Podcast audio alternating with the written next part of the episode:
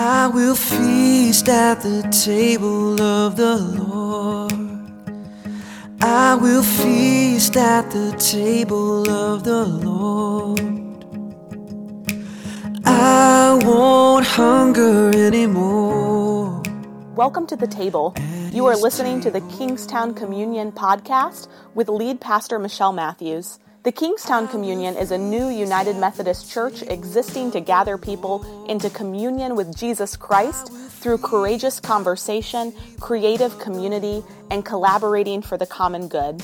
We worship at Island Creek Elementary School, 7855 Morning View Lane, every Sunday at 10 a.m.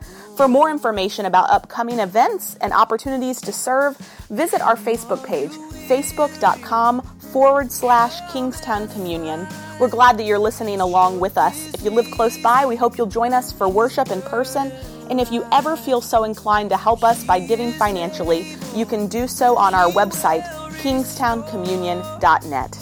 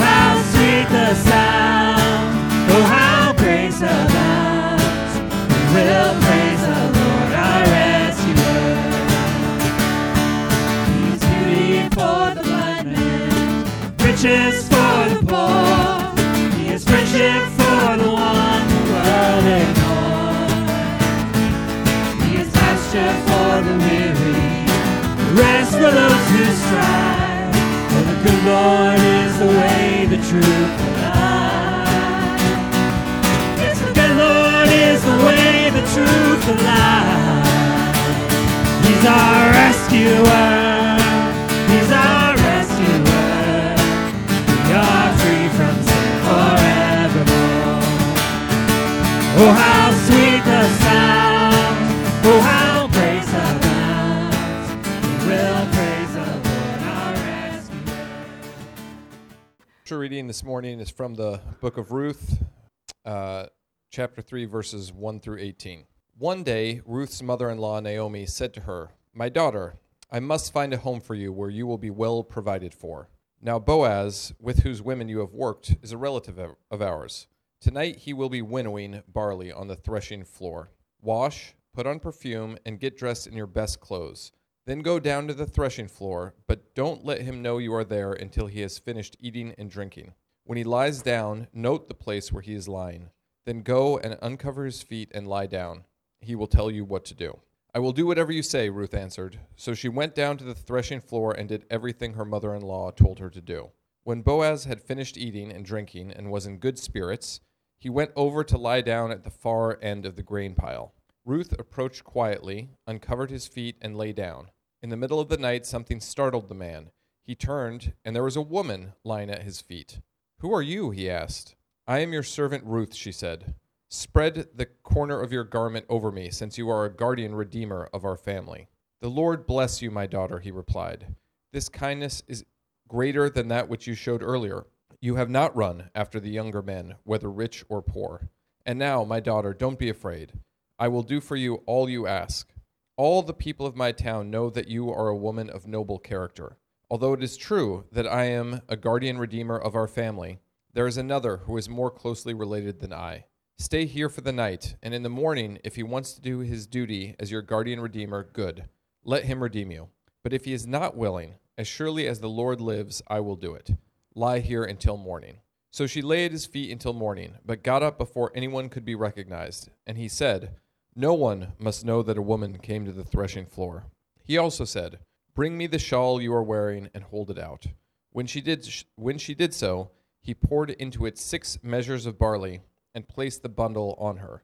Then he went back to town. When Ruth came to her mother in law, Naomi asked, How did it go, my daughter? Then she told her everything Boaz had done for her and added, he gave me, sorry, uh, he gave me these six measures of barley, saying, Don't go back to your mother in law empty handed. Then Naomi said, Wait, my daughter, until you find out what happens, for the man will not rest until the matter is settled today. The word of God for us, the people of God. Thanks be to God.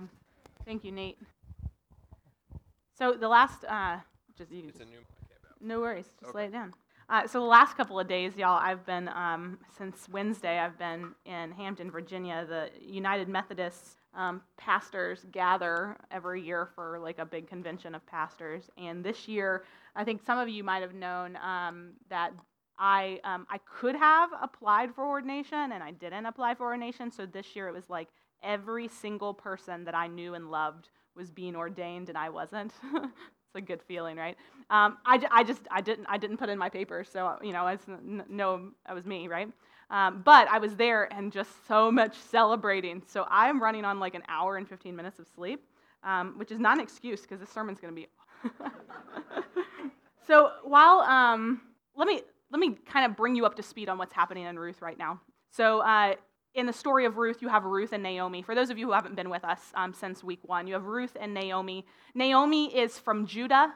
Um, earlier on in the story, Naomi and Elimelech, her husband, relocated to a place called Moab because there was a famine in the land of Judah, which among the Israelites, God's people were in uh, desolation and famine. And so they move to, to Moab and they have some sons. And their sons marry Moabite wives and they become they set up this life in this foreign land and then famine sets in in their land and famine sets in and it takes the hard labor to get through famine naomi's husband elimelech dies both of their sons die and who's left is naomi a widowed middle-aged woman and her two younger daughter-in-laws who are moabite women Naomi hears that Judah now is not in famine anymore. So she knows that if they're going to survive as women who do not have men to support them anymore, that they must go back to Judah.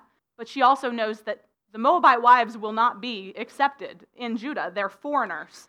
And to be honest, Israel, Israel's had this weird relationship with foreigners. God's never told them not to befriend foreigners, and yet when they've, you know, had kings that ruled corruptly or when they've gone into famine, they began to make up this story in their head that it's because of their dealings with foreigners. And so they know that if, if, these, if her daughters in law go back to this country, they will surely be um, raped. I mean, they're, they're, they, will, they will be in danger. Um, they will not be supported, and they will not have anybody to marry in that land um, because they will be considered um, kind of like harlots when they arrive. And so she knows, she tells them, please stay. Please stay in Moab. As much as there's famine and it's shortage here, you're going to have more of a chance to live here than you will back in Judah. And Ruth says, no, I want to go with you. And so Ruth is younger and is taking care of her mother in law, Naomi. And she does this by going out to the threshing floor, the harvest fields, and after all the harvest has been taken up, going behind and picking up the scraps. So what um, what Alyssa was talking about this this morning. If you've ever there's a society of St. Andrews where there's churches that gather and glean the leftovers of a field to deliver to to communities um, that do not have access to fresh fruits and vegetables. Uh, so she's doing this. She is gleaning in the field afterwards, and this is where we find ourselves with this relationship with Boaz. So uh, a few months back, I had I had coffee with a dear mentor of mine, and he's asking me how my life is and what's ministry like. And uh, I mean, he's he's he's my pastoral mentor, and I tell him some of my struggles in ministry, and he says, "Have I have I ever told you my biggest challenge, my biggest hurdle in ministry?" So he starts to share with me. He said, um, after he graduated from Duke, he decided to move to England to be a pastor in the British Methodist Church. And it was only about 15 years ago um, that he first applied to be a pastor of this very small housing project, uh, a church in a housing project in Norwich, England. Norwich is a city of about 130,000 people, about um, 100 miles northeast of London. Norwich was England's second city in the 17th century when the wealth of the wool trade brought it pretty much a church for every week of the year and also a pub for every day of the year. That's Norwich. She, he, he shared that the church where he um, was seeking to become the pastor was quite different, though. Its membership hovered around only 25 people, and the neighborhood in, in which it served was the most materially disadvantaged in the east of England. He was excited to meet the bishop and request this new church, and he finds out really quickly that no one else had applied for this job. With disarming frankness, the bishop kind of says, Why?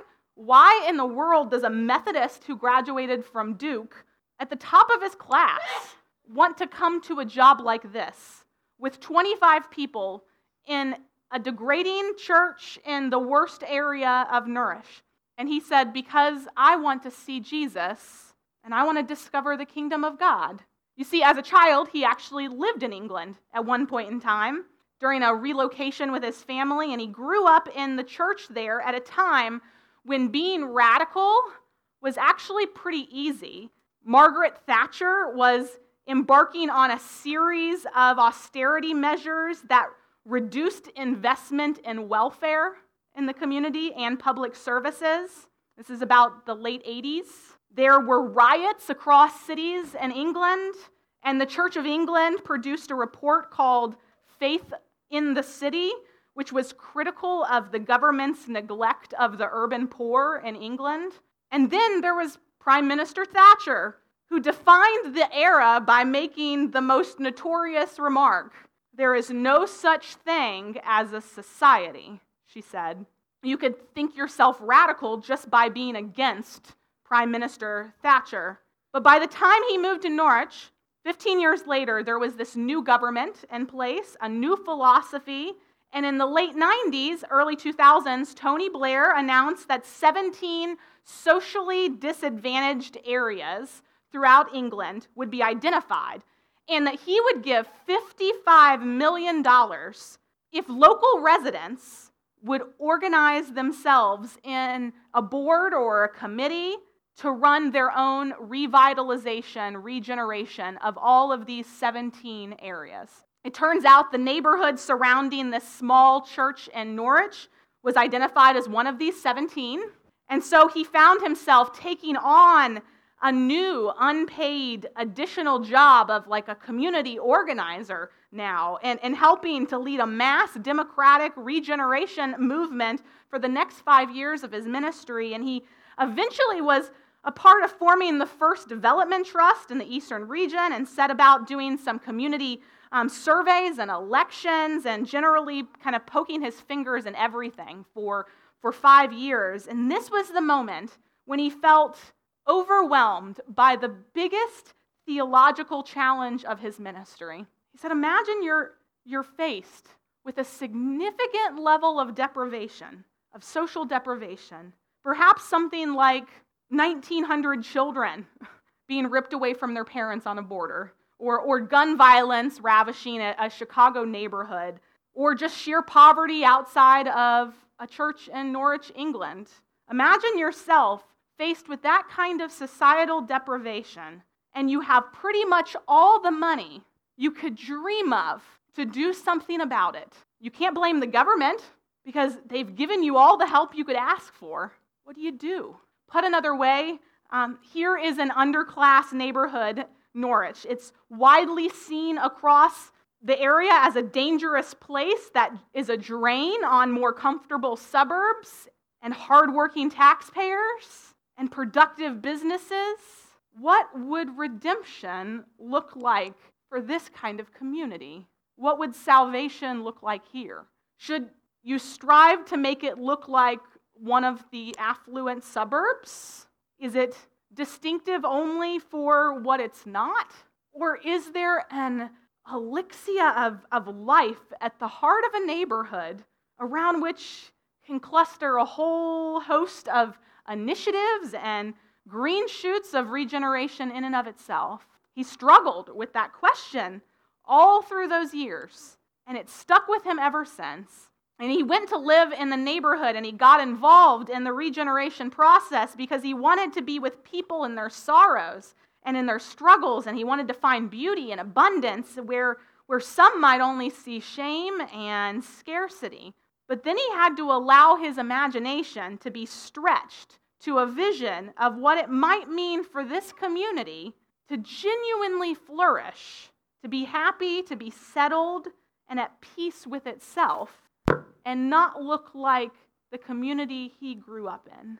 When the Old Testament talks about redemption or regeneration or restoration and social hope, um, redemption and salvation tend to crop up in two ways. One way, favored by uh, Zechariah, is to yearn for some kind of political restoration, to put King David back on the throne, and to have Israel king among the nations again, to seek justice through political restoration.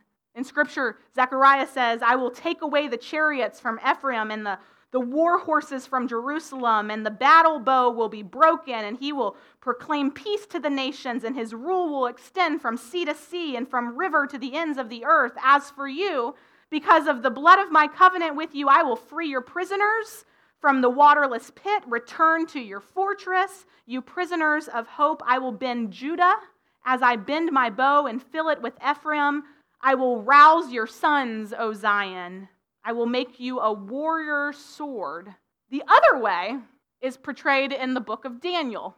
It's to imagine a dramatic, apocalyptic intervention of God when there is no social hope. So Daniel says something like, At that time, Michael, the great prince who protects your people, will arise, and there will be a time of distress in the land such as has not happened from the beginning of nations until now, but at that time your people, everyone whose name is found written in the book, will be delivered, but some will not be.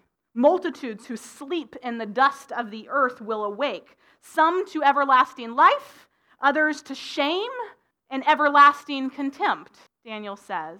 So you can call the first way, Zechariah's way, earth, and the second way, heaven. Zechariah's way appealed to the activist spirit. Do we have an activist in the room? The main drawback is that it was so much about Israel taking its destiny into its own hands that it didn't leave much room for faith in God to do anything. Daniel's way, though, was all about God's action, but so much so that it encouraged a passive resignation from, from the people. Little has changed, right? Those who talk about salvation and redemption today seem to be those who either assume it comes from us and we're going to wage the war on Capitol Hill, or those who assume it comes all from God. So we might as well stay on our backside and just wait until, da- until Daddy God rescues us eventually. And, and, and that's the context that explains why the story of Ruth is so significant, so compelling. It's about God's action, it talks about God's favor and redemption. So it's obviously about the dramatic and decisive intervention of God into our lives, but its details are about foreigners' well being and people migrating and people growing crops and harvests and, and, and companionship and having to take care of widows and being orphaned. Things as practical and as real and as mundane for our world as a local county commissioner's electoral forum for my mentor. What's breathtaking about the picture offered in Ruth 2 and 3 is that it's poised between heaven and earth, poised between God's action and human action, poised between hope and pragmatism, poised between astonished wonder and hard realism, which I find that we are stuck between most of the time. Ruth combines the vision of God and humanity with each playing its role in what redemption and salvation mean. And this story seems to point to three dimensions of salvation that we don't hear talked about very often. Three answers um, to my, my mentor's question about Norwich, his question about what does it make sense for us to hope for? What do we do with money and a problem? The first, Ruth mentions health and well being. You always have to remember that in the Bible, salvation and health are most of the time the same thing. Salvation means safety and, and permanent relationship with God. A- ask anyone um, with a, a, a terminal illness, ask anyone battling cancer about, about salvation. And it's like they understand it on a level that the rest of us don't, I, I, I think. You, you want to be saved of your, your ailing body. You want to be saved. And, and, and you're, if you're honest, you really, really would like your soul saving or your spirit saving to, to be revealed in your body being saved, even if you know God maybe doesn't work that way, and the two just seem so connected to one another. And the second dimension in Ruth is security. That when you settle in a land, that you are welcome to stay in it and to live in it. And, and you can plant crops in it. And you can enjoy the fruit of your labor in it.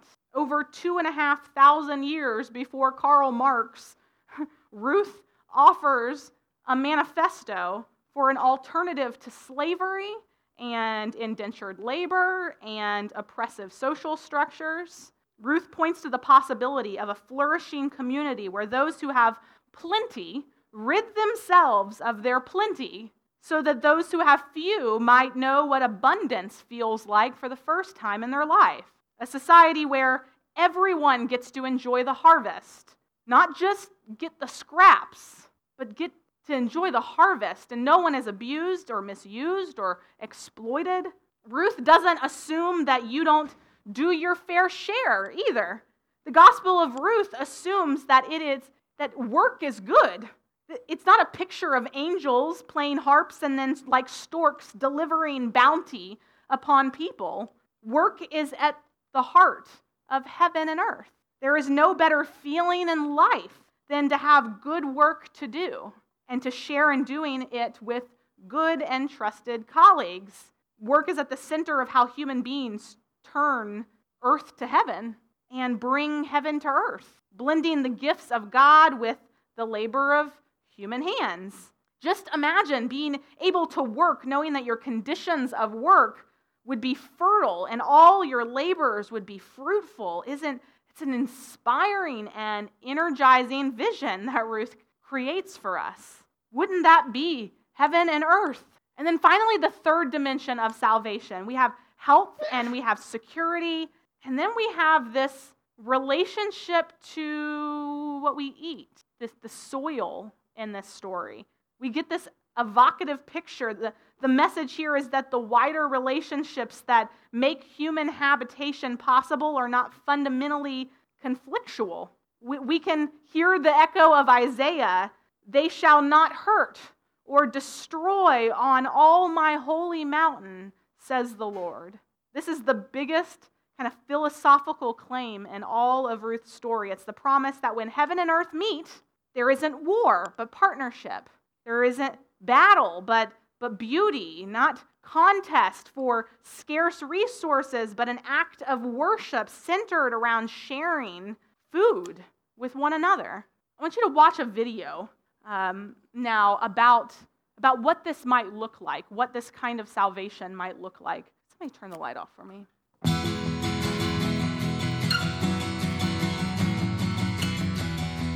You're, you're teaching about land and food. And it what, what does that have to do with salvation? Uh, which one, land or food? both or- of those, that's kind of just like hippie. Yeah. Okay. Well, I think for a lot of people, salvation means something like getting your soul off to heaven, and uh, that's just not how the Bible thinks about salvation. Salvation means healing, bodies being taken care of, and so when you look at Jesus in the Gospels, what he's doing is he's touching people. He's making sure they've got food to eat. Uh, he's healing people, and that shows you that bodies really matter.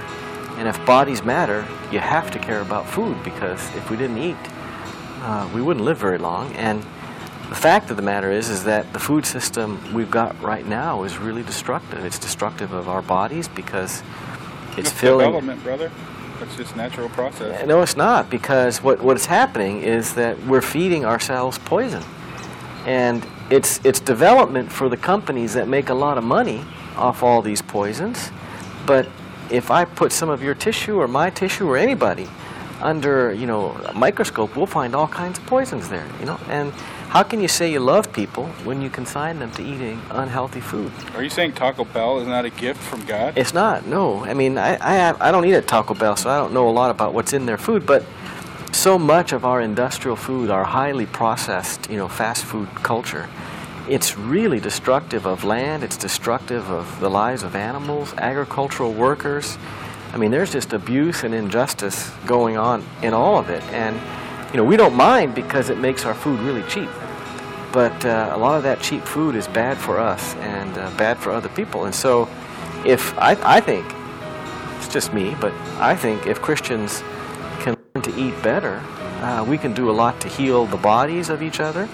We can do a lot to heal the land. We can do a lot to heal our agricultural economies that are really hurting. And uh, I think that's part of what salvation's about. I mean, Jesus was in the food business. I don't see why church people shouldn't be in the food business either. What does that have to do with the American Dream, though? Well, depending on what you mean by the American dream, right? I think, you know, the American dream in its best means something like the happiness of people, the ability for people to freely exercise their gifts and their talents. And those are good things. But, uh, you know, there's this saying if mama ain't happy, ain't nobody happy. Well, for us to live that kind of a life, a lot of people are not happy.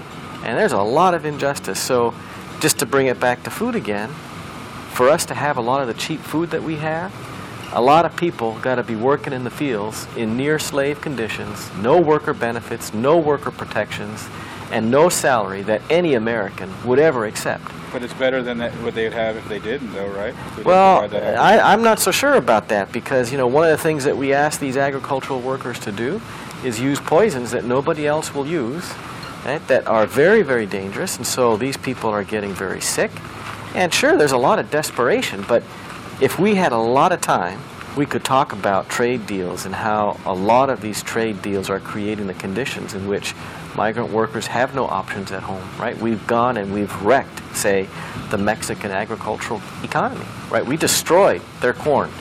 And by doing that, you know, we, we dumped all of our cheap corn, our highly subsidized cheap corn, on the Mexican market. And suddenly, we've got a society which is used to having, you know, th- thousands of farmers doing a productive life growing corn. They can't grow corn anymore because everything they grow, they can get much cheaper. And so we've created this massive immigration problem because we destroyed their economy, right? I don't think a lot of these people want to leave their homes, want to do work that's backbreaking and, you know, really unhealthy. That's not that's not a dream for people. But when you're desperate, you got no other options, you do things that you otherwise wouldn't do. And I think we're fooling ourselves if we think that these migrant workers, they just can't wait to get into America so they can breathe all these toxins and say, yeah, I'm participating in the American dream. That's not the American dream. What uh, what breaks your heart uh, apart, and and what breaks your heart open?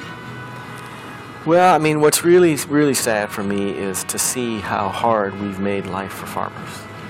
Uh, farming is, is a, an amazingly important and noble occupation for people.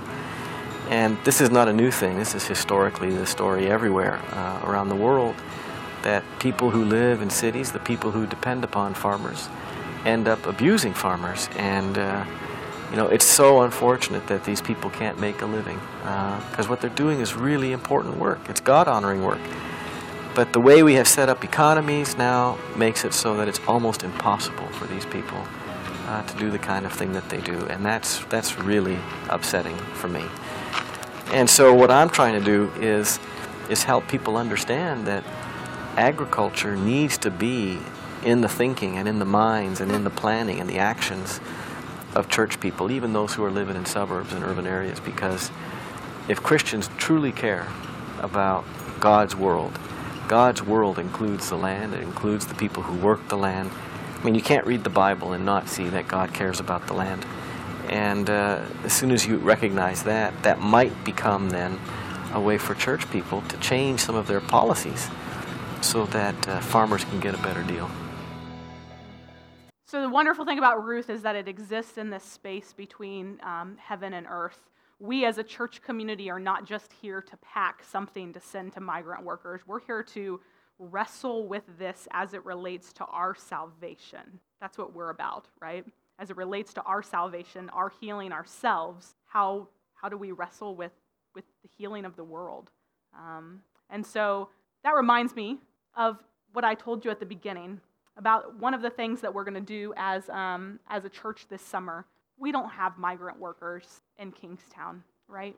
Kingstowne, our neighborhood right outside our door, um, we don't have we have we have, we have some refugees. We surely do. Uh, we but we're not right next to the farmland.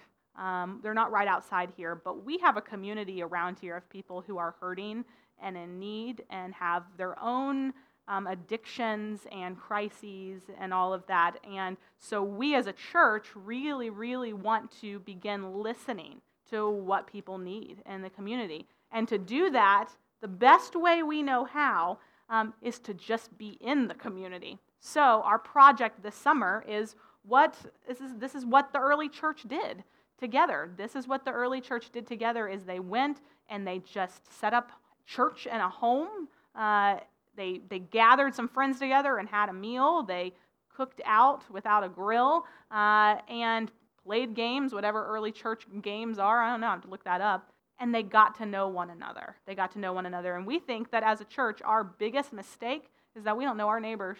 We don't know them. We live right next door to them, and we don't know them. And so, um, so that's what I'm inviting you into. That's our way of be, hanging between heaven and earth, right? Believing that God can change relationships and form bonds, and we don't have to be telling them about Jesus for God to do that, right? We don't have to be preaching the gospel at them at some cookout to do that, but we can be we can be blending heaven and earth, blending heaven and earth. Um, as the band comes forward, let us pray. God, you care about, um, about your world, about, about communities that are in need and are suffering, um, about places where our lives and how we live and how, and how we um, enjoy the luxuries of, of, of being you know, suburbanites, uh, how they affect others. Uh, and God, I know you don't condemn us. I know that if we sense any kind of guilt within ourselves, that that's not of you. That's not the point. The point is not guilt. The point is healing and transformation, that we might find our own way to, to salvation. We may be on this path of salvation, this journey of salvation with all the world, that it might have something to do with our souls and their souls, with our bodies and their bodies, and that we're interconnected. God, help us see that today with our hands, with our hearts with our heads as we're wrestling with this, if this is new to us. We join together in that prayer that you taught us to pray. Our Father, who art in heaven, hallowed be thy name. Thy kingdom come, thy will be done, on earth as it is in heaven. Give us this day our daily bread, and forgive us our trespasses, as we forgive those who trespass against us. And lead us not into temptation but deliver us from evil. For thine is the kingdom and the power and the glory forever. Amen. Amen. Rock of ages, you have brought